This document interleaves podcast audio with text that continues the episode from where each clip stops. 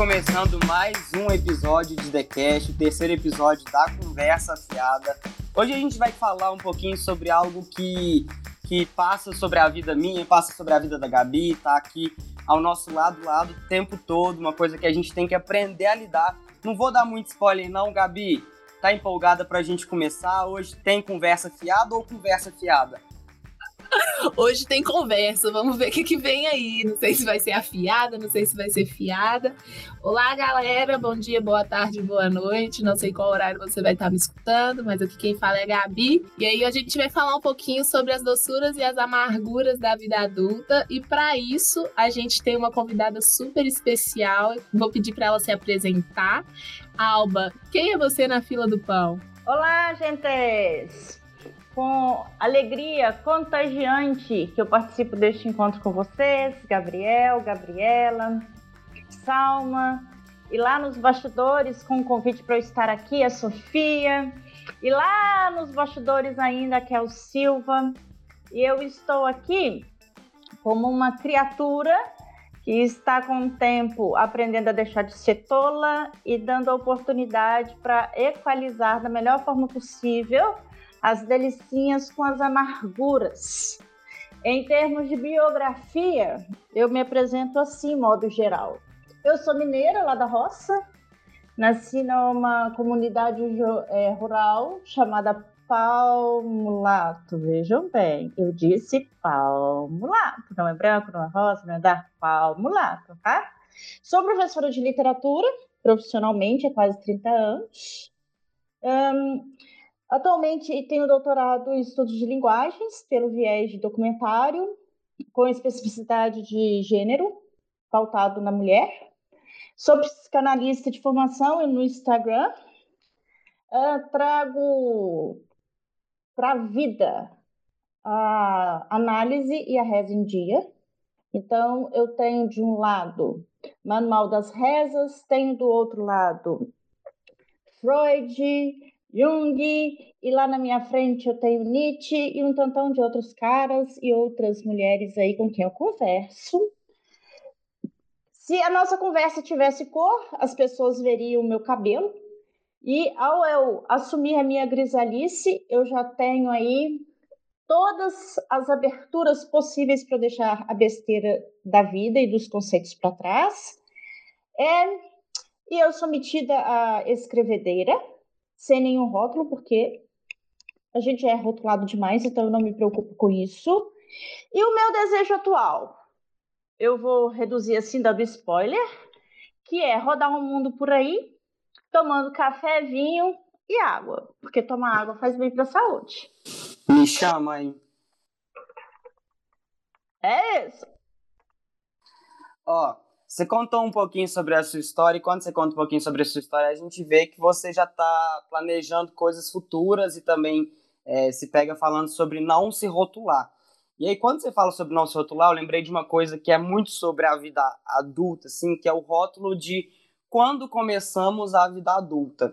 É, muitas pessoas fecham esse rótulo num, num quadradinho. A vida adulta começa assim, assim, assado, tem que ser desse jeito, desse jeito, desse jeito. E assim, eu pelo menos acredito que a mudança para a vida adulta é uma mudança individual. Como que foi o processo de mudança de vocês? Porque assim, é, quando eu penso no meu processo de mudança para a vida adulta, para a vida adulta que eu falei, quando eu me vejo no meu processo de mudança para a vida adulta, eu consigo me ver a partir do momento em que eu saio de casa e começo a ter minhas independências morando sozinho. E vocês, vocês conseguem ter um exemplo assim de tipo, vida adulta, quando é que começou, quando isso aconteceu, quando os boletos começaram a chegar e a gente nem percebeu. Eu nasci em uma família que tinha muitas dificuldades financeiras, lá na roça. E muito cedo eu comecei a trabalhar para ajudar em casa. Então, é, as responsabilidades adultas me chegaram muito cedo. Eu não tinha nem 10 anos. E eu lembro assim de ter me tornado professora para fazer um dinheirinho oficial aos 12 anos. Eu sempre fui boa assim na escola e o povo me dava um dinheirinho lá e eu achava aquilo maravilhoso.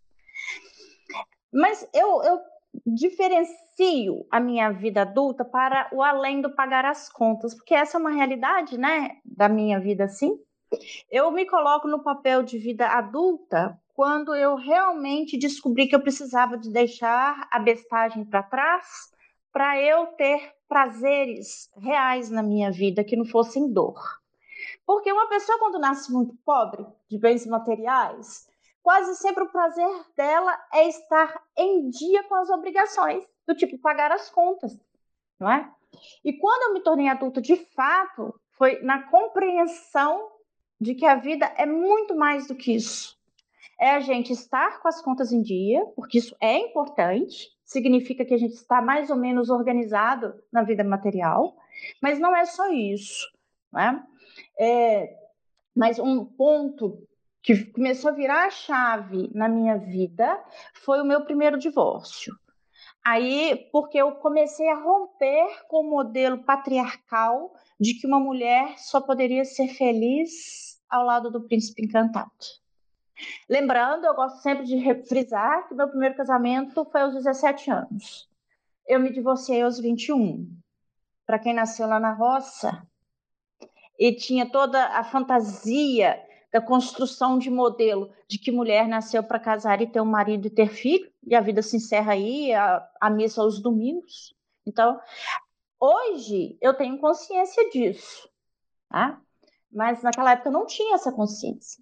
E quando eu converso com pessoas tão jovens como vocês são, é, eu vejo que a, a diferença geracional está proporcionando a vocês um abrir os olhos, um despertar para a vida muito mais cedo. Tomar essa consciência do ser o sujeito da própria história, sabe? Aproveitar mais as oportunidades, aproveitar mais os encontros. Então, mas em termos de consciência, de fato, é o que eu conto na minha biografia, eu virei a chave e disse: agora eu sou dona da minha vida só aos 39 quando eu decidi que eu assumiria, a partir dos 40, um, a pessoa que realmente eu gostaria de ser. Aí eu fiz 40 anos, cortei o cabelo curtíssimo, assumi minha grisalice, e as pessoas olham para mim e elas já têm um susto, porque é, eu assumi minha grisalice em julho de 2015. Né? Agora, com essa onda do isolamento, principalmente com o reforço das artistas e tudo, assumir uh, os fios grisalhos está uma tendência, né? está até na moda. As pessoas estão refazendo a sua existência agora. Então, eu passei por isso e, obviamente, que todo mundo, quando eu falo todo mundo, é todo mundo que me conhece. Disse que eu estava louca e a, o que eu mais ouvi das minhas amigas: você vai ficar velha se você ficar grisalha. E aí eu respondi: e qual é o problema de ser velha? Porque uma coisa vai puxando a outra, né? O tanto de rótulos em cima da mulher. A mulher só vai ser feliz se ela casar, ela só vai ser feliz se ela estiver com um homem, ela só vai ser feliz e completa se ela tiver um filho. A mulher tem que ser sempre jovem, a mulher tem que ser sempre nifeta e por aí vai. Então me deixa aqui com a cara de velha mesmo e tá tudo bem. Isso de assumir está tudo bem ser velha é um dos meus primeiros prazeres da vida adulta. Alba, tô aqui ó, babando com as suas palavras. E aí, quando você fala sobre se perceber como adulto, é, é, é tentar enxergar para além de pagar contas, me toca num, num, lugar muito especial, porque assim, assim como o Galvão, eu, eu comecei a, a pensar a vida adulta com de 17 para 18 anos. E aí eu fiz aqui a minha vida fez um movimento diferente. O Galvão saiu de casa, que foi o contrário. Meus pais saíram de casa. E aí de repente eu me vi com trilhões e trilhões de responsabilidades nas costas. E, e por muito tempo eu fiquei muito nisso, sabe, presa às responsabilidades, presa a, a, esse movimento, porque é muito doloroso no momento que você tá assim debaixo das asas, você não tem responsabilidade, você tem responsabilidade com pouquíssimas coisas. E aí virou a chavinha, de repente vem 1.300 obrigações no seu colo, e aí você, uma, adolescente, sei lá, de 18 anos, tendo que lidar com casa, com faculdade, com cachorro, com família, tudo de uma vez. Então, tipo assim, a minha virada é, foi muito nesse, nessa época, assim, mas eu vejo também que eu me percebo adulta em vários contextos, sabe? Tem um tweet muito engraçado que fala sobre ter medo de, de gravidez na adolescência. E aí, depois, quando você percebe, você já, tá, você já não é mais adolescente. O meu maior medo é engravidar na adolescência, só que eu não sou mais adolescente, sabe? Então, eu tenho muito isso de tipo assim, cara, a vida adulta já chegou. Mesmo já tendo sentido o peso dela, dela chegando a, a uns quatro anos, diariamente eu me vejo diante de situações que falam assim, ó, a vida adulta tá aí, então segura essa porrada e pó. E assim, né, é difícil a gente eu acho importante esse movimento que você faz de, de desassociar a vida adulta apenas a, a obrigações, a dores. Porque, cara, em, né, na linha temporal normal que a gente traça aqui na sociedade, a vida adulta é a que dura mais, né? Então, tipo assim, como que você vai projetar um futuro em que você só encontra dor, sofrimento, pagar boleto, pagar isso, pagar aquilo. Mas eu, eu, também entendo que é um movimento muito difícil de a gente fazer, que é tentar enxergar o lado bom disso, sabe? Tentar enxergar é, essas responsabilidades que vêm como é, responsabilidades não doloridas. Muitas vezes vão ser doloridas, sim, vão ser doloridas, mas, tipo assim, para além disso, o que, que a gente aprende? Esse foi o período que de, de 17 para 18 anos foi um período que, tipo assim, eu tive muito aprendizado, sabe? Tive uma visão completamente diferente de mundo e que foram me dando ferramentas para eu poder construir o que eu sou hoje, né? De, de, de, da minha perspectiva de mundo, minha perspectiva de vida, como que eu me relaciono com as pessoas. E até mesmo para poder conseguir enxergar esse lado bom de ser adulto, né? As liberdades que a gente tem, assim, entre aspas, porque ser adulto num governo Bolsonaro, gente, é um desafio diário.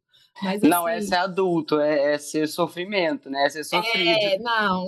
Ser, ser, ser um ser humano no governo Bolsonaro é complexo, é desafiador. Mas, enfim. Para todas as idades. Para todas as idades, é literalmente. Ser brasileiro, ponto. É, ser brasileiro no governo Bolsonaro é complicado. Mas é isso, de tipo assim, tentar reinterpretar. Eu, eu, eu tô muito nesse, nesse fluxo de tentar reinterpretar é, as coisas que me vêm para tentar tirar tanto coisas boas quanto coisas desafiadoras e que a princípio parecem ser ruins e podem no fim ser ruins mesmo, mas que vão me, me levar a algum caminho, sabe? Uma coisa que eu acho muito engraçado nisso que a Gabi falou é que assim, a gente é jovem, eu, eu tô com 21, Gabi tá com 22, e em todos os momentos que a gente passa, a partir dos 18 anos, que a gente se declara, né, perante a lei um, um jovem adulto, a partir disso, todos os momentos que a gente tem, todas as fases da nossa vida, a gente pensa que a gente é adulto e logo em seguida a gente olha para trás e fala: caralho, eu era um, um moleque. Aí a gente pensa que é adulto de novo, olha para trás de novo e fala: caralho, eu seguia sendo um moleque, assim. E eu acho que, que a gente a partir do momento que a gente entende que a gente sempre vai ser moleque e uma coisa não exclui a outra, não é por eu ser moleque em muitas coisas que eu não posso é, ter a minha vida adulta em outras, sabe? Uma coisa não exclui a outra. Mas um exemplo engraçadíssimo que eu tenho, assim, que eu consigo fazer essa divisão além de pagar boletos, é quando eu falo da cerveja, do vinho e do café. Sério, eu sempre tenho essa viagem assim, eu já tive essa troca com algumas pessoas, que para mim o maior exemplo de se tornar um adulto, um jovem adulto, ou então de, de ter a sua liberdade, é quando você começa a gostar de cerveja, vinho e café. Café desde criança, assim, eu, eu pelo menos acho acho que, que é difícil ver uma criança gostando de café assim como a gente gosta. E a partir do momento, não sei, eu consegui perceber isso, assim, chegou um ponto na minha vida que o café se tornou assim algo essencial, assim como a cerveja, assim como o vinho. Então hoje, para mim, o café, a cerveja e o vinho viraram um escudo, assim, um símbolo da dessa dessa vida de independência. Eu acho isso muito doido, mas é o que eu consegui usar de acho que de metáfora mesmo para entender esse processo de, de mudança, assim. Então, se eu pudesse resumir essa mudança de vida que a gente passa nessa, nessa fase, assim, eu resumiria ela em cerveja, café e vinho. Não sei vocês. Ai, o total. Gente, café, pelo amor de Deus. Eu tô até, eu preciso até diminuir no café, porque se eu pudesse andar com uma garrafinha térmica para cima e para baixo para dar bicadinha no café, eu daria. Mas assim, é bizarro, né, você perceber quando que a, quando que a vida começa a, a, a se abrir para outros horizontes, porque eu também fui justamente isso eu comecei a tomar café, falei assim, ah, nunca fui de tomar café, aqui em casa sempre, café sempre foi coisa de adulto, né? Criança tomar café, a gente já sempre foi muito elétrica, muito falante, então a gente não podia tomar café. Hoje eu vejo, assim, as primas, minha avó costuma dar umas bicadinhas de café para as meninas, mas na minha época não, passava longe. E aí entrei na faculdade, comecei a tomar café, café, café, café, café para estudar, para estudar, e aí viciei no café. Hoje, tipo assim, se eu acordo e não tomo um café, eu sinto que eu não acordo. E aí depois tive a fase da cerveja também, gente. Se começa, chega sexta-feira, seis horas da tarde, você bate o ponto, não tem coisa melhor do que você abrir uma cervejinha gelada e dar aquela aliviada, sabe? Aquela baixa na pressão, assim, falar, ó, oh, começou o final de semana, que delícia. E agora eu tô me aventurando pelos vinhos também. Não sou, não sou uma sommelier, não sou, sou do vinho barato e docinho. Não, não tenho paladar para essas coisas chiques ainda não. Então, se você tiver, sei lá, um pérgola para me oferecer, aquele suco de suco de uva com álcool, sabe? Eu bebo aquilo ali. Ó, Vinho igual... canção. Nossa, igual uma madeira. Eu quando uma pessoa fala que não gosta de café, eu fico arrasada. Porque eu nasci em fazenda de café, então. A, a, a, o nosso alpendre, assim, dava para por cafezal e o terreiro, assim, secando café.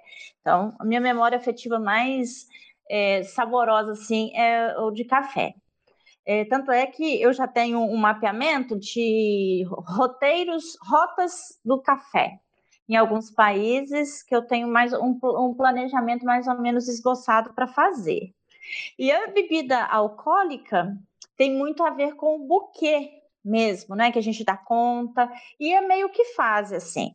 É, a cerveja tem essa coisa hedonista, tem essa coisa do calor, do botar a cervejinha para dentro e dar um susto geladão assim, né? Então, o corpo faz até assim, não é?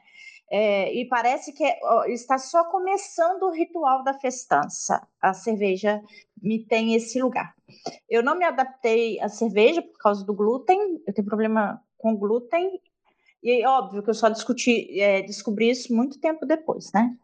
É, vinho, a gente começa nesse baratinho quase sempre, aí a gente vai sofisticando a vida, sabe? Se a gente parte para o caminho dos estudos, por exemplo, há uma tendência de a gente ir sofisticando. É, quem é da cerveja começa a beber uma cerveja mais barata, depois o dinheiro vai melhorando um pouquinho, a gente vai tomando uma cerveja mais cara, aí a gente começa a estudar a cerveja, e aí é com vinho, é com uísque, é com cachaça, e aí a vida adulta vai nos refinando, vai nos colocando para outros lugares, assim. E está tudo certo. Agora tem os sacrilégios. Eu já fui em encontro de vinhos, Levei uma amiga que falava: Eu tomo vinho, adoro vinho. Aí nós montamos mesa com toda a pompa de taças e tudo. Aí ela falou assim: Só que eu não tenho vinho para levar. Você não tem problema, não. Aí chegou lá, ela deu uma bicadinha no vinho. Ai, que vinho horrível! Não tem um vinho docinho aí, não. Aí ela falou assim, um sangue de boa, sabe? Aí ela pegou um monte de. várias pedras de gelo, botou assim na taça, ainda botou um adoçantinho e chacoalhou, chacoalhou, chacoalhou. Aí o povo, ai, que horror! Que sacrilégio! Eu falei assim, isso aí, amigo, o vinho é seu, você faz com o que você quiser. Por quê? Essas coisas de que o vinho tem que tomar, tem que ser tomado nessa taça, o vinho é tudo, mas dentro de um contexto não é? é e, a, e a, o ritual para tudo na vida depende do contexto. Se a pessoa chega, está na pompa de circunstância e não dá conta daquilo, como que ela vai usufruir daquilo de um jeito que vai atender a satisfação dela? Então, quando ela rompeu com o ritual, eu achei bom demais. Né? Os sommeliers ficam arrasados. Os enólogos ficam arrasados, sofridos. Eu não, eu quero que as pessoas mais sejam felizes. Tá?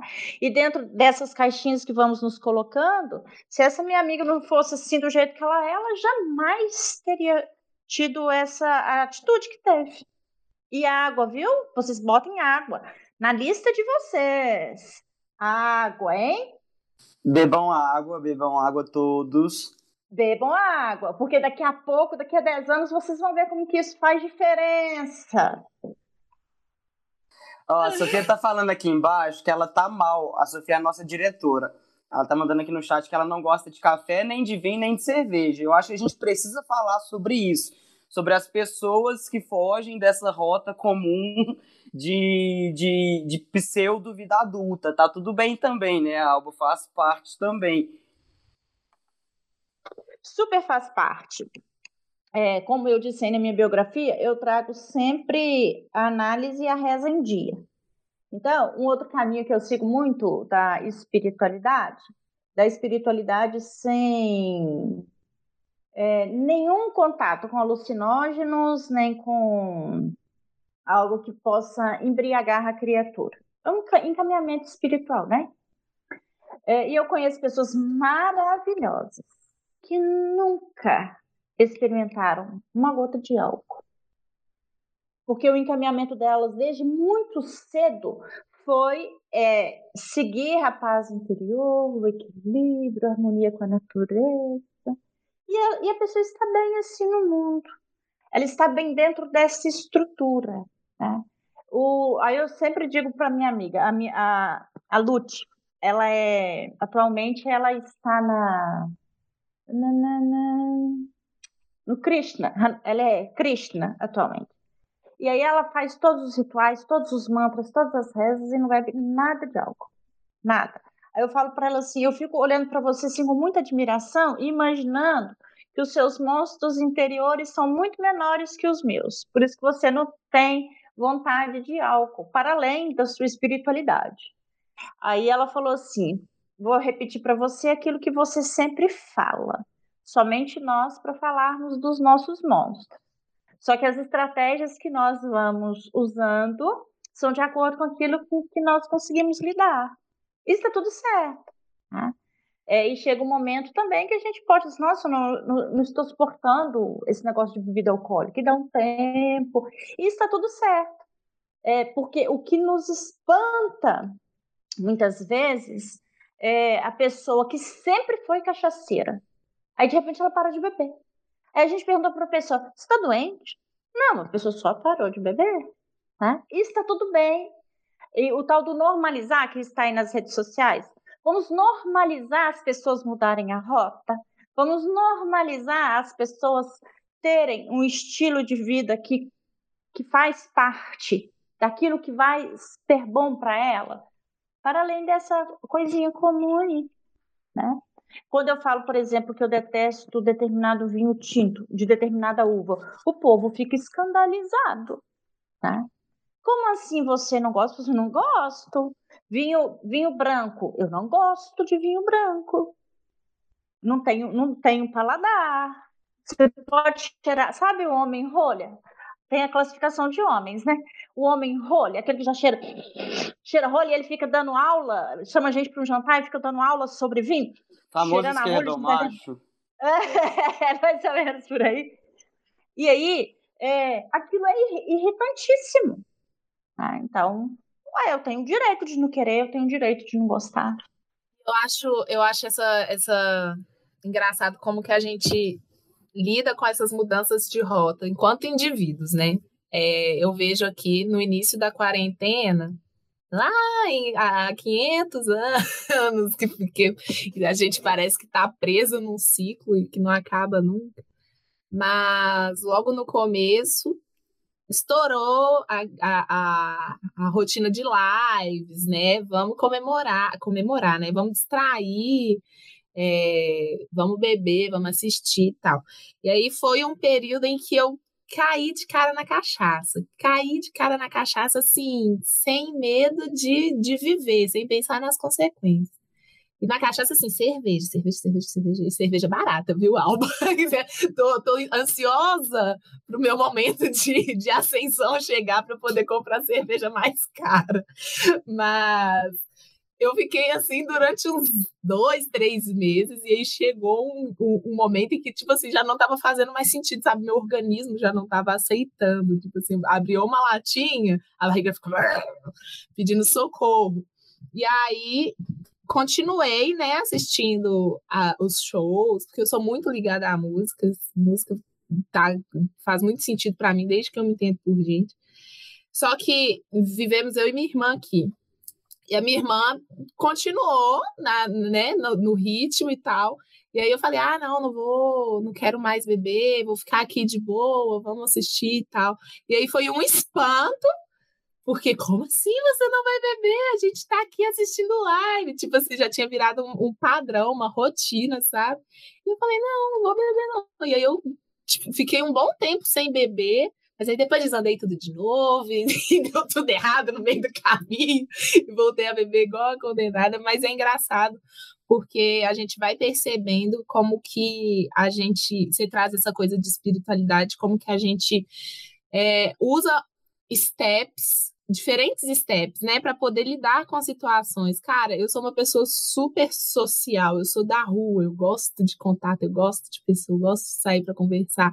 E aí eu tô num momento de, de, de, de um momento em que eu tô presa dentro de casa, que eu não posso sair, eu não posso abraçar as pessoas, me coloca numa situação muito frágil, de fragilidade muito grande. E aí eu tive esse período que eu, que eu usei como meio como muleta álcool. Vou, vou falar álcool em geral, porque eu também comecei a beber vinho, né? Essas cachaças, esse suco de, de, de uva. E aí, depois que as coisas começaram a não fazer mais sentido, não fazer mais sentido estar nesse lugar de, de consumir muito álcool e tal, eu fui para outro para outro rolê, que é de, de tentar porque eu bebia álcool para tentar me tranquilizar, sabe? Da rotina, de, de, de, ter mesmo esse alívio, de sentir essa relaxada que dá quando você bebe um vinho e aí você fica meio assim, meio lerdinha, aquela coisa gostosa. E aí eu comecei a procurar outros caminhos. E aí eu comecei a fazer alongamento, comecei a fazer meditação. Minha cabeça é muito agitada, eu sou uma pessoa super ansiosa. Então, tipo assim, não dá para eu ficar bebendo 24 horas por dia, sete dias por semana, porque eu tenho outras obrigações, né? E aí eu comecei a procurar mais sobre alongamentos, sobre meditação, para olhar mais para dentro, sabe? Tentar entender quais que você fala de monstros, quais que eram esses monstros que estavam me atormentando tanto, que estavam me levando para tanta cachaça. E aí eu consegui dar uma equilibrada, foi a época que eu, tipo assim, abri mão de beber. E aí fui mais focada, só que aí fui largando, a rotina veio me consumiu de novo e me tirou do, da minha paz de espírito. Mas é, é sempre esse movimento, sabe? De estar tá indo e voltando e tentar encontrar diferentes formas para a gente poder lidar com as situações. Eu acho que isso faz parte da. Não da vida adulta, né? Porque a vida em geral, desde criancinha lá, você procura, sei lá, você cria amigos imaginários para poder lidar com situações diferentes. E que meu... Hoje em dia, meu amigo imaginário é uma latinha de brama. É sobre isso, é sobre isso. Eu gosto muito quando a Gabi fala dos monstros, porque eu consigo ver que chega um momento, não sei se é porque a gente tem que fazer isso ou se a gente escolhe fazer isso, mas chega um momento que a gente começa a enxergar nossos monstros muito nitidamente, que a gente começa a, a, a ser sufocado, sabe? Então, assim, ou a gente engole os nossos monstros, ou os nossos monstros nos engolem. Eu acho que chega essa fase em que não dá mais para fingir que nada tá acontecendo. Mas, assim, muitas vezes eu também finjo que nada tá acontecendo e abro uma latinha de cerveja. É, é, é costume. Mas com esses monstros, assim, eu só consigo pensar em algumas dificuldades muito específicas que marcam a nossa trajetória de vida, assim. E uma dificuldade muito específica que eu tinha que fez com que esses monstros aparecessem muito forte, assim, que até hoje para mim de longe foi a maior dificuldade da vida adulta foi quando É, eu tive um processo de mo morar sozinho, meus pais me ajudavam financeiramente, eu mudei de cidade, morei sozinho. E aí tive um período em que eu comecei a trabalhar e comecei a me sustentar financeiramente. Nisso eu mudei de cidade de novo para tentar uma faculdade. E mudando de cidade de novo, eu tive o processo novamente de voltar a depender dos meus pais é, financeiramente. A pandemia veio, voltei para casa dos meus pais, além de depender financeiramente dos meus pais. Eu voltei a morar com os meus pais novamente, que foi também um, um dos maiores surtos que, de aprendizado, de desafio que eu tive. Mas dentro dessa história toda, onde que eu estou querendo chegar? eu consegui perceber que até hoje o mais desafiador, por mais que a gente fale que a vida não seja só pagar contas, até hoje para mim o mais desafiador foi quando eu me vi é, em um momento em que as contas eram minhas, que o salário era meu, que o aluguel era meu, que a cerveja era minha, que as contas eram minhas e que eu precisava lidar com isso. Esse foi um momento assim de muito surto e de desespero e que os meus monstros estiveram todos à mostra, assim, porque eu consegui, eu consegui olhar no espelho e falar, olha, a partir desse momento eu preciso fazer isso, isso, isso e isso para dar conta de funcionar a minha vida, assim. E hoje eu nesse processo assim, eu consigo ver que eu aprendi muito, mas eu consigo muito definir isso como é, um dos problemas, uma das partes mais difíceis dessa transição. Vocês têm um momento marcante que vocês olham e falam assim, é, esse momento realmente foi muito difícil, foi difícil de aceitar, foi difícil de lidar, foi um momento que, por mais que eu aprendi muito, eu sofri muito. Qual foi o de vocês? Eu tenho inúmeros, né, Gabriel? A gente pode ficar aqui o ano inteiro só falando disso. Mas o que é importante? É, eu realmente acredito muito na terapia. Muito. É, essas neuroses, né? Principalmente que começam a martelar nosso pensamento. Nós não vamos dar, não vamos dar conta. Como que o meu salário é tão curto? eu vou conseguir viver, vou pagar as contas, não vão me expulsar desse aluguel, e a nossa cabeça vai virando um monstro. Quando nós temos a habilidade de dialogar com os nossos monstros em um viés terapêutico, e a internet está repleto de profissionais que auxiliam nesse sentido. Nós temos é, universidades que fazem parcerias e dão atendimento gratuito para a população. Então, quem quiser ajuda, vai atrás para lidar com este momento.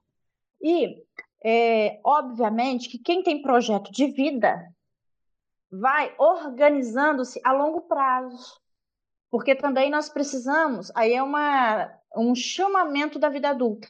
Nós precisamos compreender que aquele momento é um período da nossa vida. E daí nós vamos montando estratégias para sair daquilo a longo prazo. Por isso que a terapia é importante. Né? E nós somos convidados o tempo todo a nos preocupar com o dinheiro. E está tudo certo. E no Brasil, cada vez mais tem sido difícil fazer o dinheiro. Né? É...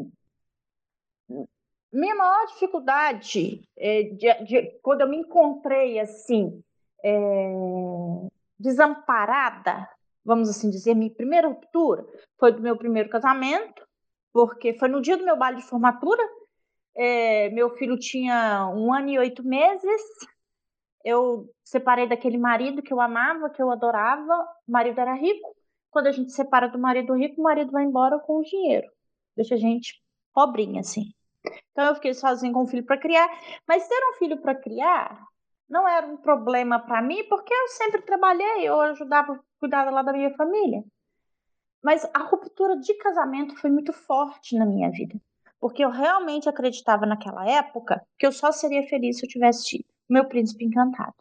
E o meu príncipe encantado veio no cavalo branco, loiro, do olho verde, rico, com todo o pacote da idealização. Tá? Então, passar por aquilo, o que que, o que que me ajudou a passar por aquilo? A necessidade de pagar conta. Aí eu precisei trabalhar muito então o tempo foi passando e eu fui pagando conta, fui pagando conta, fui me fortalecendo profissionalmente. Estar satisfeita na profissão me ajudou muito, porque aí eu fui construindo a minha carreira, foi a partir do meu divórcio. Tá? Agora, a, o que mudou completamente a minha vida foi o desencarne do meu pai em 2000. Aí, isso me destruiu psiquicamente, me destruiu. É, tanto é que eu descobri o fazer terapia no luto do meu pai. Então, assim, foram processos muito difíceis, muito. É, deve ter uns cinco anos. É, agora em abril, final de abril, faz 21 anos que papai faleceu. Deve ter uns cinco anos que eu falo disso e não choro. E não choro desesperadamente. Porque as minhas ilusões infantis, as minhas ilusões de movimento familiar passavam todas pela presença do meu pai. E aquilo sair, né, foi um grande luto da minha vida. É o grande luto da minha vida, né? Aquele buraco, essas movimentações todas, do que nós aceitamos, do que nós conseguimos lidar, a, o, o, perfil é, de homem com que eu me relaciono, tudo isso eu comecei a trabalhar. Então, tem 21 anos que eu sou terapeutizada, que eu é, me preocupo em lidar com os meus monstros. Né? É, agora, a questão do dinheiro, com o tempo, isso vai realmente melhorando, sabe? Isso vai realmente melhorando. Agora, nessa geração doida aí de rede social, essa confusão que virou o mundo, pessoas aos 15 anos, milionárias, isso aí, com isso aí eu não, isso eu não sei conversar. É, eu sei conversar sobre esse ritual, que, nossa, assim, de ter uma formação acadêmica, de ir para o mercado de trabalho, ter que lidar com aquele repertório de perfil financeiro e por aí vai. Né? Então, os meus, os meus piores momentos de vida foram esses dois assim. Depois, o, o outro divórcio. Ah! Entende? Ah! Né? E óbvio, recentemente mamãe faleceu. Tem três anos que mamãe faleceu. Mas é uma outra, vem de um outro processo.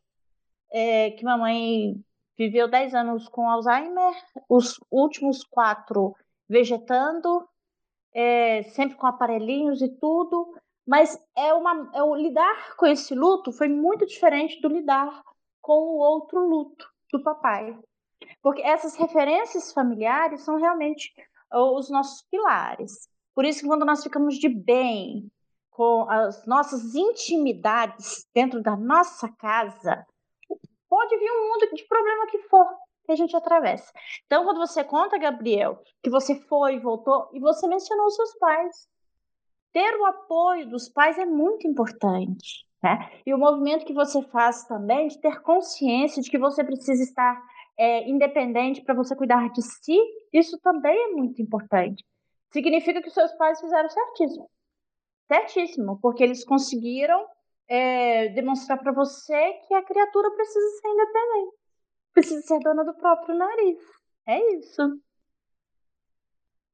Perfeito. Eu, eu acho assim que a fala da Alba se resumiu em duas frases importantíssimas. Frase número um: não confie em homens, não ligue para homens de jeito nenhum. Príncipe encantado não existe. Se você está escutando esse podcast. E a frase número dois é: façamos todos terapia. Por favor, gente, vamos de terapia. Eu tô aqui na terapia tem Oh, vou, vou contar pra vocês que eu entrei na terapia no momento em que eu me vi na vida adulta. Então, tipo assim, minha primeira sessão de terapia foi com 17 anos e antes eu nunca tinha tido nenhum contato, é, nem passava no meu radar de precisar de terapia, do por que fazer terapia. Sempre, sempre, eu fui muito criada na, naquela perspectiva de que terapia era pra gente doida, era pra gente isso e pra gente aquilo, aquele, esses estigmas todos que ainda bem que a gente tem conseguido quebrar um pouco, né, com esse com essa nova juventude, é, mas é engraçado porque o momento em que eu entro na terapia é o momento em que eu encontro mais dificuldade em lidar com a vida. Porque é, e foi justamente no momento em que eu me vi adulta. Então, tipo, adulta, né? Aspas. É, porque meus pais saíram de casa, eu estava num, num, contexto super hostil para mim, não estava sabendo lidar, estava com muita obrigação. E aí eu entrei num processo é, muito caótico para mim, muito delicado. É, tive depressão, tava, trato de, de, de, depressão e ansiedade até hoje, assim, com terapia e com psiquiatra. Então, Pra, hoje já bem melhor, mas na época eu me negava muito a, a aceitar que eu estava naquele estado, sabe? Foi um bololô, tipo assim, tá, sai, deixei de ser criança, passei para a vida adulta e, e não estava conseguindo lidar com as coisas, e aí vem a obrigação, vem da, das obrigações, da forma de, de lidar é, com a vida de uma maneira muito hostil, é, comecei a desencadear várias, várias psicoses, ansiedade, depressão. E me negava muito a aceitar esse estado, sabe? Porque para mim tinha que estar tá tudo ok. Que isso? Que isso? Eu só tenho 17 anos, eu não tenho problema nenhum na vida. Eu tenho que ser forte, eu tenho que.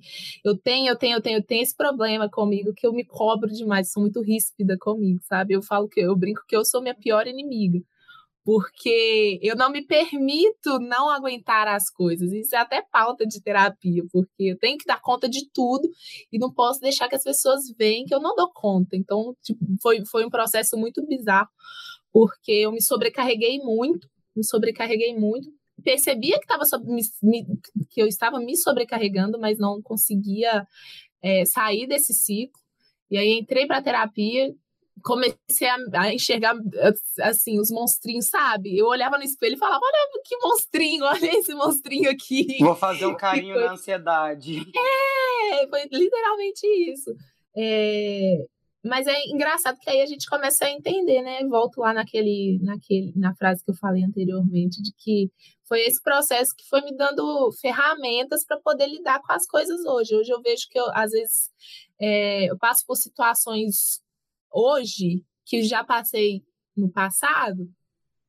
E hoje eu lido de uma forma completamente mais leve, sabe? Sem muito, sem muito pesar, porque eu sempre coloquei muito pesar em tudo, nas coisas. Era, sempre tudo me doía demais, tudo era muito doloroso. Então hoje, eu, às vezes, as situações se repetem e eu falo assim: ah, é isso? Cara, como que eu não enxergava isso? Mas é tudo fruto de muita paciência, muita terapia, muito é, olhar para si, sabe? E, e, às vezes esse é, o meu, esse é o maior problema, olhar para si às vezes amedronta. Porque você tem, você constrói uma imagem do que você é, mas depois você vai perceber que você não é aquela imagem. Tipo assim, bora encarar os fatos. encarar os fatos não, não é uma coisa muito agradável. É, mas a terapia, quando ela é bem feita, ela é bem conduzida, ela nos ajuda a entender que nós precisamos ser generosos. Principalmente conosco nos tratar com muito amor. Porque o mundo é duríssimo, a vida é duríssima.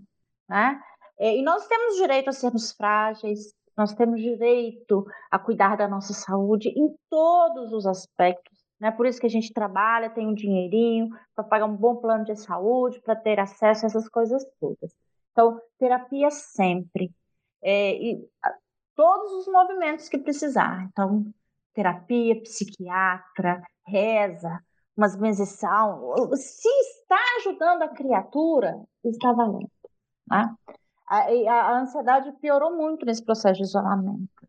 E, e, o que é bom é que tem muitas páginas ajudando as pessoas no processo respiratório.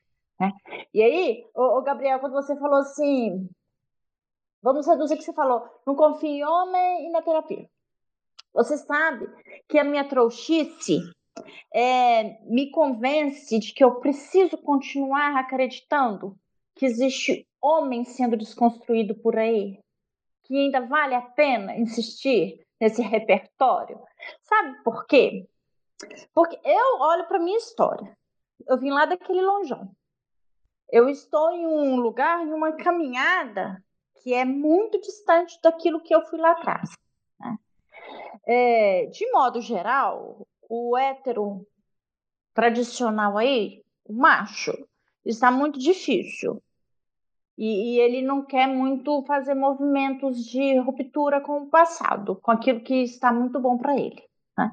Mas nós estamos vendo, nós estamos percebendo também que há muitos homens que, que têm tido interesse em buscar um outro lugar, ir fazer terapia. Vamos terapeutizar todo mundo, sabe? É, porque só assim a gente vai construir algo bom. Porque a partir do momento que a gente fala que não vale a pena também, aí a gente vai soltando a mão da outra ponta que vai trazer equilíbrio, né? Para as relações terem sucesso e respeito no amor. É, o amor é realmente um fio condutor muito importante da nossa vida. Não é essa babaquice aí de fingimento, não. É esse amor de construir junto. Porque é, é a frase do ninguém é obrigado a nada, ninguém é obrigado a nada mesmo, não. Mas se a gente vai fazer terapia e aprende que a gente tem que se tratar com maior generosidade, se amar mais, então a gente precisa ir acreditando e alimentando essas coisas, né?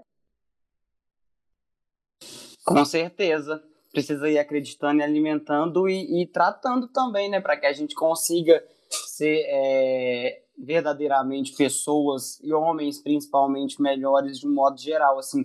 E quando você fala de terapia, eu consigo ver perfeitamente nisso que você falou, que a Gabi falou também, da dificuldade das pessoas entenderem que a terapia é algo simples, é algo fácil, é algo. Não, fácil não, claro, porque a gente tem todos os fatores que envolvem X, N Y questões de que não é acessível para todos, mas é um local muito bonito, assim, em que você aprende muito sobre você mesmo. Então, que esse medo de terapia, que esse tabu de que terapia serve só pra gente louca seja quebrado cada vez mais, porque não é assim.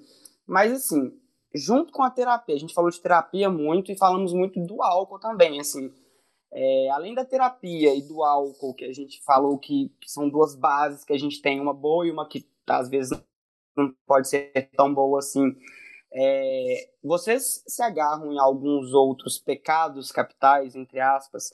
Tem algum que, que vem amaldiçoando mais vocês? Porque assim, eu definitivamente me pego na gula sempre. Assim, a gula de longe é na minha pseudo-vida adulta, entre várias aspas, o pecado capital que mais me atinge, porque qualquer estresse, qualquer confusão, qualquer coisinha que passa do ponto, eu falo, nossa, hum, acho que vou comer.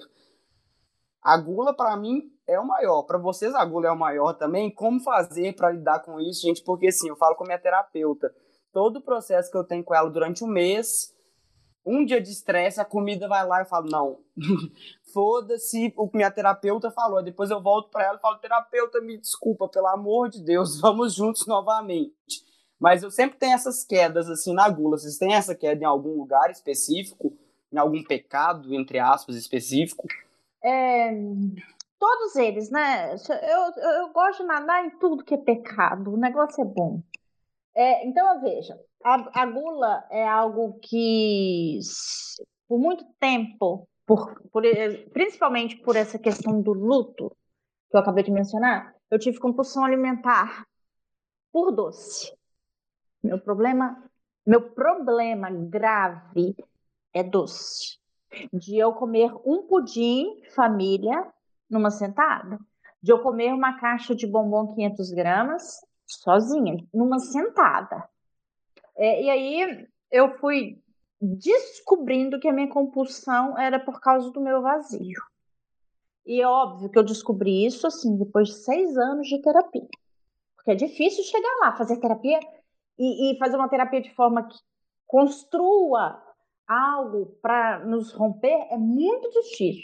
O profissional precisa ser muito bom para nos conduzir, porque senão é coleguinha que está nos cobrando 200 reais para conversar. É, a partir do momento que eu fui fazendo essas descobertas, aí eu fui trabalhando muito estratégias básicas, desde escovar muitos dentes, é, fazer exercícios de respiração, não ter açúcar na minha casa até hoje. Eu não tenho açúcar em minha casa. De espécie nenhum, não tem açúcar nenhum, nem adoçante eu tenho em minha casa. Então, é, por quê? Porque se gerar algum, algum, dissabor na minha vida, o nosso inconsciente não tem tempo, né? Então, ele vai gerar em mim compulsão, que é açúcar. Eu não tenho problema nenhum com nenhum outro tipo, salgado, amargo, azedo, nada. É o açúcar. Agora, a partir do momento que a gente descobre qual é o gatilho, a gente vai tomando esta, esses cuidados, né? E para romper com essa questão da compulsão alimentar, porque tem uma grande diferença entre a gula e a compulsão. Eu tenho compulsão por açúcar. Aí o modo de combater isso é com a corrida, atividade física. Ter adotado a corrida em minha vida me ajudou muito. Tá? Porque a gente vai é, girando sempre sempre, sempre, sempre, é, em outros dois pecados capitais que a Igreja Católica precisou retirar da lista. Os estudiosos contam que, para além destes pecados que a Igreja lista, né, é, havia outros dois, o medo e a culpa. Como os dogmas judaico-cristãos usam desses dois, dessas duas estratégias para dominar, tirou isso da lista de medo. É, então, quem tem medo e tem culpa, nós somos moldados nisso o tempo todo. E isso, como eu estou em processo, né? Eu ainda não estou pronta. Eu tenho muito medo de ter diabetes.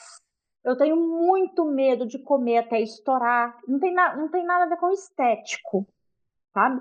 E eu, quando eu como um pudim inteiro, eu sinto uma culpa enorme. Né? Então, tudo isso eu consegui ir diminuindo com atividade física. Aí, agora eu estou me organizando para voltar a correr os 21 quilômetros, para voltar a fazer maratona, que eu já fiz um tempo lá atrás. Né? Tudo isso são estratégias em busca de algo saudável, de lidar com o pecado de uma forma saudável. Por exemplo, quando eu for para a Colômbia, para minha viagem de roteiro do café, eu vou encher o meu rabo de doce também, entendeu? Vou chuchar doce nesse corpinho, com aqueles Por... cafés todos lá, entendeu? É, porque você não é obrigado também, né? Pelo amor de Deixar Deus. Deixar de comer, é, entendeu? É, quando eu faço via... quando eu vou para um restaurante, sim, muitas vezes, principalmente esses mais refinados, que tem aquelas sobremesas incríveis, eu como três sobremesas. Um para entrada, um para o prato principal e um de sobremesa. Eu não como de sal. Aí o povo fala assim, como que pode? Pessoal, não estou pedindo opinião, me deixa quieta. Eu gosto de doce, me deixa. Então, agora, é, é isso de ser gulosa para o doce é uma coisa. E o outro é a compulsão por doce. E também nós precisamos romper com a ideia de que isso é paladar infantil. Isso não é paladar infantil, é outro trem, né? Criança tem o paladar dos alimentos que os pais orientam e como os pais orientam e conduzem a alimentação daquelas crianças, né? Então, é, eu sempre eu usava essa desculpa esfarrapada. Meu paladar é infantil, não é? Comer um pudim sozinho não é ter paladar infantil, não é ter gula, é algo muito maior que isso. Então, é alguém que nos ouça aí, né? Se estiver comendo muita coisa, muita, um volume muito grande de qualquer tipo de alimento, dá uma lupada nessa necessidade de comida. Porque pode ser que uma terapia ajude a descobrir o porquê disso. Como diria mamãe, tudo que é demais é muito. E essa é uma filosofia que eu levo para a vida. Né? E vai tudo. É, porque os outros são menos, a gente vai equalizando, né? Tem inveja dos coleguinhas, a gente vai equalizando. A, a, a, luxúria, que a gente fica assim, ah, eu queria ter mais tempo para ser. Uh, uh. Aí a gente vai equalizando, porque não tem nem tempo, não precisa nem querer se mergulhar aí, não. Né? Porque não tá, não tá dando tempo, não. Ó.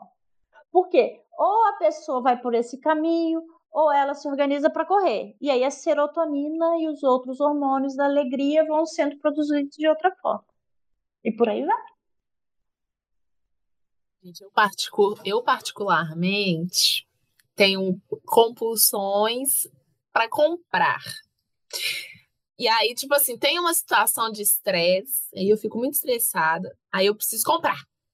Seja um docinho, seja uma blusinha, seja um lanchinho. É aquela coisa de tipo assim: vou comprar porque mereço, vou comprar porque estou passando por um momento muito difícil. E aí, quando você assusta, a, a conta no banco está defasada, tudo, deu tudo errado, o planejamento financeiro do mês foi para o espaço.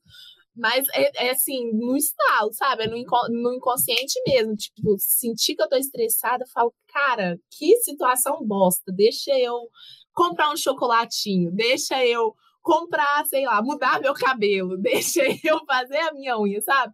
E aí depois vem a culpa. Você fala, acaba de comprar o trem, finaliza, chega a notificação lá no e-mail, eu fico assim, é, pra que que eu fiz isso? Porque é, é uma coisa muito muito involuntária, sabe? É um trem que até tenho olhado com mais carinho, mas por muito tempo eu fiquei só no automático mesmo. Ah, tô estressada, vou comprar um trem aqui, tô nem aí não, mereço, tô trabalhando demais é para isso. Tô trabalhando é para manter meus meus pequenos luxos. Mas nem é luxo, é tipo assim, você tá compensando isso em outra coisa, sabe? Mas compulsão por doce eu também tenho, assim, desde criança, desde de, de, criança, tenho compulsão por doce. E aí, é, isso reflete muito é, no meu ser, porque eu já fui uma pessoa obesa, fiz tratamento é, com nutricionista só, não fiz acompanhamento é, psicológico, com terapia nem nada, porque, né, tipo assim, por pura pressão estética, hoje entendo que foi por pura pressão estética, tanto meu quanto do, do, do externo. E aí, sempre que tem que eu tenho esses momentos de compulsão por doce, me, eu vou, eu vou, vou volto lá para aquela época em que as coisas eram muito conturbadas e que eu tinha que fazer dieta, que eu tinha que fazer atividade física, que eu tinha, que eu tinha, que eu tinha. E aí me vem a culpa, porque quando a gente está nesses processos, é tudo muito. É tudo muito carregado, sabe? Tipo assim, você não pode comer algo fora da dieta porque, caraca, você vai engordar 5 quilos se você comer um, um, um brigadeirozinho, sabe? Não é assim. Hoje eu entendo que não é assim. Mas na época, para uma criança, porque o meu problema é genético, não tem, não tem o que lutar contra. Eu, hoje eu faço, eu tenho uma alimentação mais balanceada, me preocupo mais com, com, com a minha saúde, não por estética, mas porque minha família toda tem predisposição para ter diabetes, hipertensão. Então, se eu não cuidar dessa parte, não, não sei o que, que vai acontecer, sabe? Mas aí, quando eu tenho esses, esses ímpetos de, de compulsividade, me vem muito culpa por causa desse histórico. E aí eu fico me sentindo um horror, um lixo, tipo assim, a pior pessoa do mundo. Eu não tenho autocontrole. Ai, meu Deus, eu vou morrer, sabe? Uma, uma situação terrível. É, é, me autoflagelo total, total. E é bizarro, é bizarro, é bizarro. Gente, façam terapia, por favor. quando, quando a Gabi fala isso, do, isso de, ah, eu, eu trabalhei muito e aí eu mereço muito. Esse mereço, ele é tão perigoso, ele é tão perigoso. Eu acho que é, se eu pudesse deixar uma dica para as pessoas que estão iniciando esse processo de, de se entender como ser adulto, assim, é não acredite no eu mereço sempre. Claro que acredite às vezes, mas assim, porque para mim eu cheguei num ponto, assim, claro que agora eu estou me atentando quanto a isso, mas eu chegava num ponto que eu não fazia nada, eu fazia o básico, tipo, nossa, hoje eu coloquei as minhas roupas para lavar, trabalhei muito, mereço comer um sanduíche. Hoje eu, nossa, hoje eu peguei um ônibus, fui pro meu trabalho, fiquei lá de manhã e de tarde. Mereço muito aqui, ó, fazer uma comprinha ali no, na Renner, uma blusinha de R$19,90, não vai fazer falta, não vai matar ninguém. E aí, quando você vê esse merece, você merece na segunda, na terça, na quarta, na quinta, na sexta, no sábado, no domingo, e você fica desacostumado, porque assim, quando, no dia que você não se dá o prazer de merecer nada, esse dia é péssimo, esse dia é um monstro, esse dia é um conflito interno que você fala, meu Deus, esse é o pior dia da minha vida. E aí, se você parar para pensar, você só não fez algo que provavelmente você faria só porque você está acostumado a fazer. E muitas vezes esse algo é algo que pode te trazer um prazer, que pode ser gostoso, maravilhoso, lindo. Mas espera aí, sabe? Espera aí, não é tão bonito assim, não é tão só maravilhoso assim não é só um mar de rosas. Então, a gente tem muito que se atentar a esse mereço, assim, claro que a gente precisa nos, sabe, se presentear e se amar e, e realmente valorizar o seu trabalho, valorizar o seu, o seu dia, mas é preciso muito estar atento a isso, assim, sabe? Como estou valorizando, quando estou valorizando e por que estou valorizando. Então, se eu pudesse dar uma dica, assim, de longe para as pessoas que estão iniciando nessa fase agora, a dica seria: é, confie no mereço, mas não deixe o mereço te levar. E a outra dica seria: não escolha uma faculdade com 18 anos, porque provavelmente você vai se arrepender. Mas isso é uma pauta para para outro podcast, assim. Não sei se a Gabi concorda com essa dica. Gabi, você daria a mesma dica?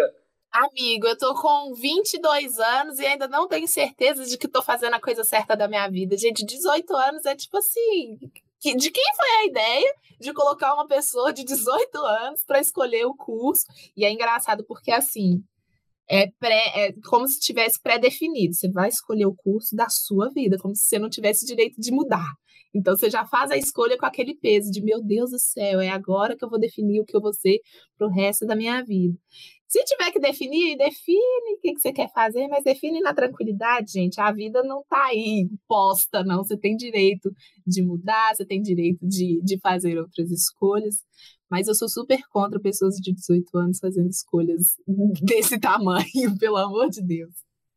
Aí, como eu sou professora há quase 30 anos, eu vou falar para vocês, jovens, o que eu sempre falo para os meus alunos, que aluno em terceiro ano tem essa pauta de conversa, né? Eu falo, gente, eu sou professora há 30 anos. Até hoje eu não sei o que eu quero fazer da vida. Enquanto você não tem certeza, você vai fazendo. Você vai. Porque você fica parado também em sofrimento. O que, que eu vou fazer da minha vida? E o, e o compromisso dos pais também tem esse lado. Ó, até os 18, aí você cria vergonha na sua cara, você vai, não quer, não quer estudar, então você vai dar um jeito na sua vida. Também a criatura, aos 18 anos, ela precisa começar a entender que ela tem que dar, liberar a vida lá dos pais. Entende? Aí os meus dizem, que isso? Ah, que isso não, porque muitos de vocês ficam usando dessa justificativa para não cuidarem da própria vida. É que não é o caso de vocês dois, obviamente, que porque nós é, estamos falando em tese. É, e porque isso de a gente ter consciência do que a gente quer, entre o que a gente quer e o que a gente merece, né? É, é para a gente fugir mesmo do automático, como a Gabriela disse. Né? Nós vamos nos. E o Gabriel, Gabriel e Gabriela disseram, né? Os dois falaram, só vamos passando cartão, só vamos passando cartão. A brusinha, o sanduichinho. E daí a pouco, quando alguém fala assim, nossa, parabéns pelo trabalho que vocês estão fazendo lá no instituto, que lindo, que coisa mais linda. Aí vocês vão falar, vocês merecem tudo de bom. Percebe? É neste momento que a palavra merecimento cabe. É o reconhecimento de algo realmente significativo que nós estamos fazendo. Né? Porque aí nós precisamos pautar a diferença entre merecer e fazer aquilo que deve ser feito, porque é o nosso compromisso, né? As tarefas rotineiras é o nosso compromisso conosco, né? E o merecimento é um outro ponto. Agora, quanto mais adultos de fato nós vamos nos tornando, mais conscientes nós vamos nos tornando também daquilo que é a nossa escolha, daquilo que é o tipo é, de amor que nós queremos ter, o tipo de vida que nós queremos ter, o, o lugar que nós queremos viver e por aí vai. E uma outra estratégia que pode ajudar muito as pessoas que estão com as suas angústias, com seus monstros e ainda não dão conta de ir para terapia, seja por dinheiro ou porque não acredita mesmo em terapia. Né? Muitas pessoas precisam e não dão conta porque não acreditam. Escrever, escrever ajuda muito as pessoas. É, eu acho que eu nasci escrevendo. Se vocês perguntarem quando é que você começou a escrever, eu não sei, eu escrevo. É, mas às vezes eu vejo aí na rede social umas páginas muito sofridas de pessoas com relatos muito doloridos, são quase diários mesmo, assim. É, e a pessoa, ao ela escrever e publicitar, a pessoa está liberando os monstros, porque ali ela começa a dialogar com o um mundo de gente. Não estou dizendo que é para escrever e publicitar, porque rede social é, é um lugar muito perverso, né? Porque pode receber o acolhimento e a pessoa pode ser apedrejada também e piorar o seu estado emocional. Mas o recurso de escrita é, ajuda muito. O escrever e depois ler o que escreveu. Porque nós temos a voz interna, que nos impulsiona o sofrimento, que nos movimenta e fortalece a loucura, o embolamento das neuroses, que podem chegar a psicoses e a psicoses graves. Tá? E nós temos ainda a voz, que é aquela que nós ouvimos quando nós estamos falando para fora. Por isso que escrever e depois nós lermos E tem uma outra estratégia terapêutica que ajuda demais. É em frente ao espelho. Você pega lá o seu texto e começa a ler. E aí você começa a observar assim, ó, de soslainho, o modo como está o seu corpo enquanto você lê. Isso é uma estratégia de autoconhecimento maravilhoso. Tá? E às vezes, é, isso vai nos levando à construção de histórias no paralém daquilo que nós estamos vivendo e muito significativo. Às vezes nós temos um ataque de tristeza, um ataque de fúria, uma, um negócio assim que vai nos gerando e parece que é um monstro, um buraco, aqueles bem espaciais assim que está se abrindo. Então, começa a tentar escrever o que é isso e depois ler. Porque é a estratégia que funciona. E se aí tiver coragem, abrir uma página de Instagram, nem que seja pseu, é, pseudônimo, sabe? Jogar para o vento, deixar que o universo, deixar que as pessoas saibam disso. Tudo isso é recurso, é, é, é jeito de lidar com o eu, o autoconhecimento e o modo de evoluir, né? Porque se nós acreditamos que nós merecemos ser bem tratados, nós aqui temos que fazer esse movimento também, né? É, eu concordo muito com o que a Alba disse sobre a escrita e uma coisa que para mim foi muito terapêutica também, eu escrevo desde muito novo, escrever sempre foi algo muito meu. E na minha fase de adolescência, no processo de descobrimento, envolvendo inúmeras questões, a escrita sempre foi para mim uma válvula de escape. Então eu sempre usei muito a escrita como uma, um, um, apoio. Mas eu nunca publiquei, assim, nunca, eu não gostava, eu detestava que qualquer pessoa lesse poemas, textos meus, tanto que eu guardava, eu escrevia nos meus caderninhos todos escondidos assim. E uma coisa que foi muito terapêutica para mim nesse processo de começar na vida adulta, que foi depois que eu que eu me aprofundei mais no teatro, que eu me aprofundei mais também é, no, na palhaçaria, por exemplo, que me ensina muito sobre a escrita, é, eu vi que uma forma linda para me ajudar nesse processo de vida adulta era deixar com que as pessoas vissem o que eu faço, assim. E foi uma libertação a partir do momento que eu falei, vou deixar que as pessoas leiam, vou postar, vou compartilhar.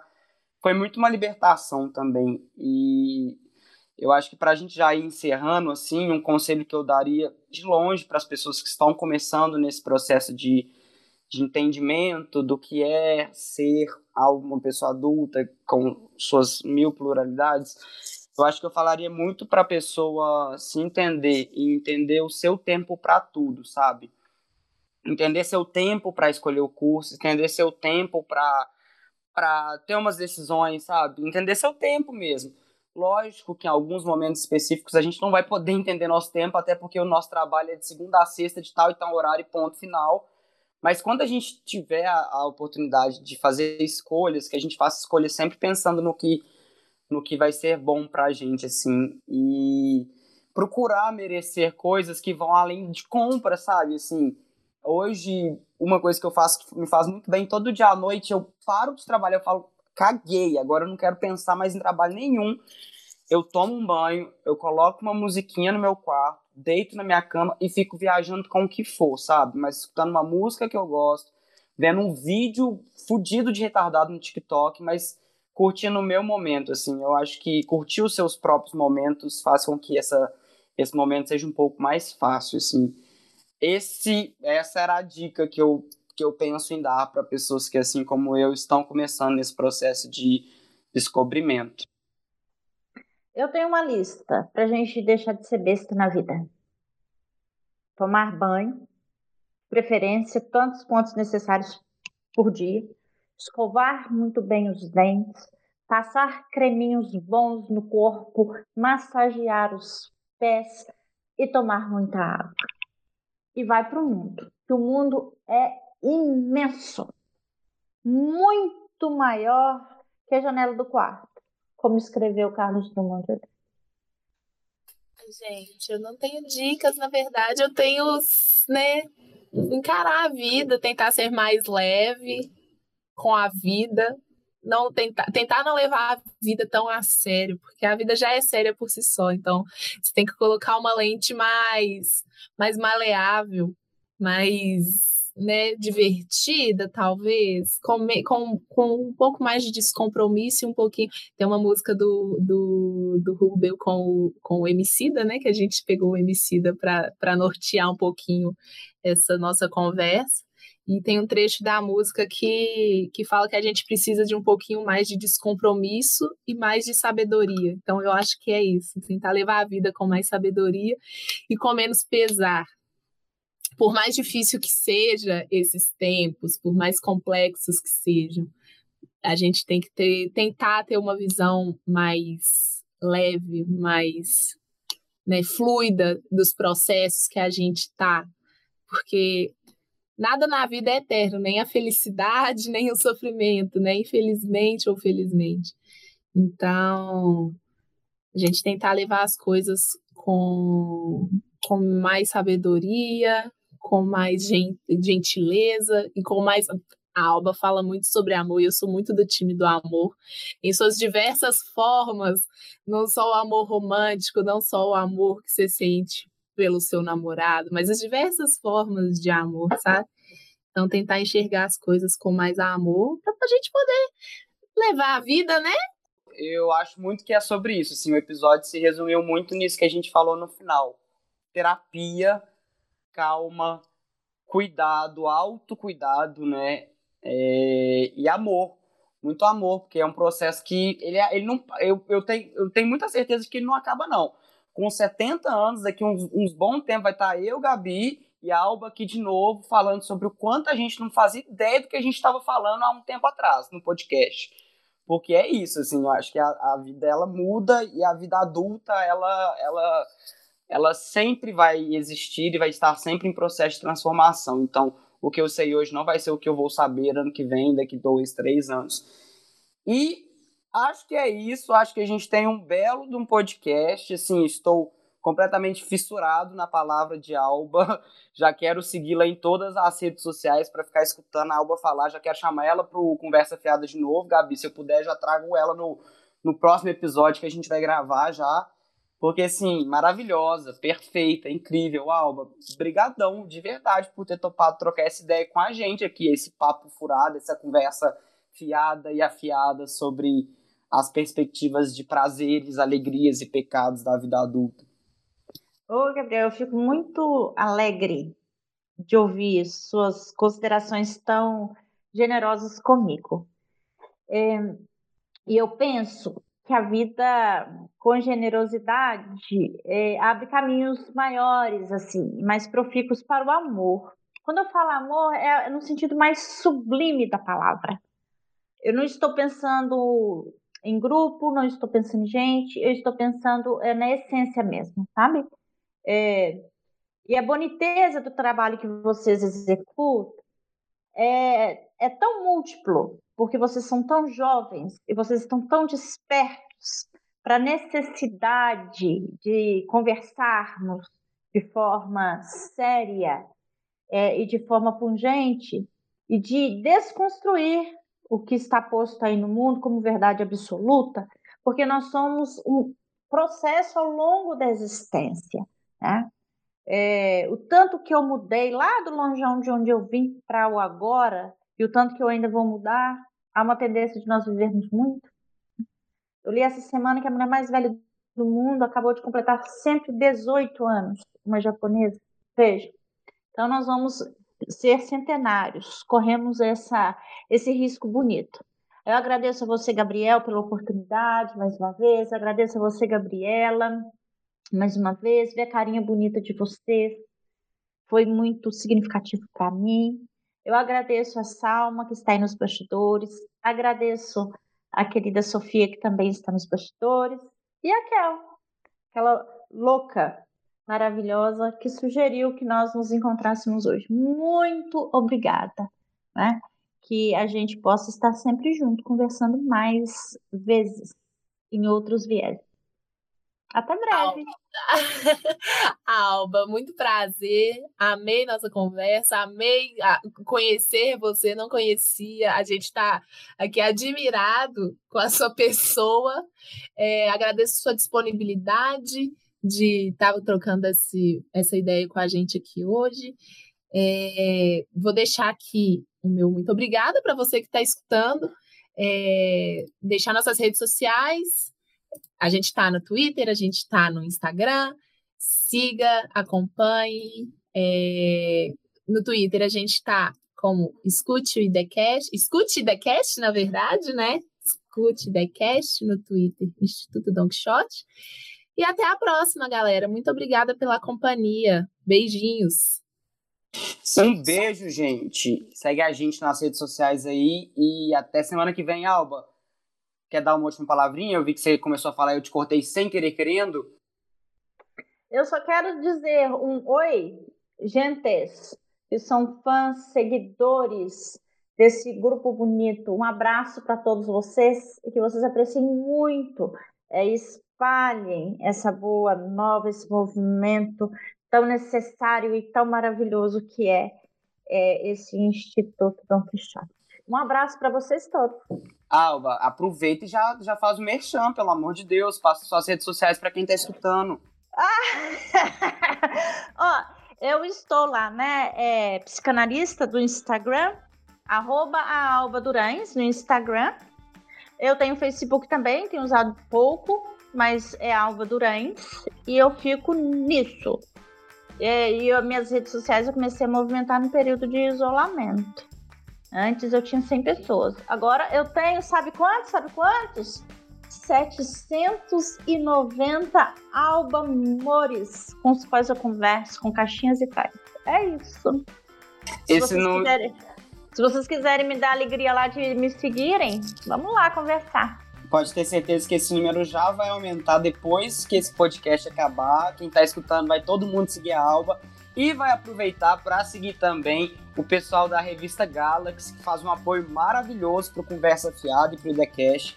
O pessoal da revista Galaxy fica nos bastidores, colhendo conteúdos para divulgar nas redes sociais. O arroba deles é arroba Revista Galaxy, eles têm site também, é revistagalaxy.com.br e lá elas postam não só sobre podcast, mas sobre várias dicas de conteúdo cultural de Minas Gerais, Belo Horizonte, Brasil. É um conteúdo incrível. Então, se você está escutando esse episódio até o final, segue o Don Quixote, segue a Alba, segue a revista Galaxy e escuta o nosso episódio semana que vem. Um beijo para todo mundo que está aí e tchau!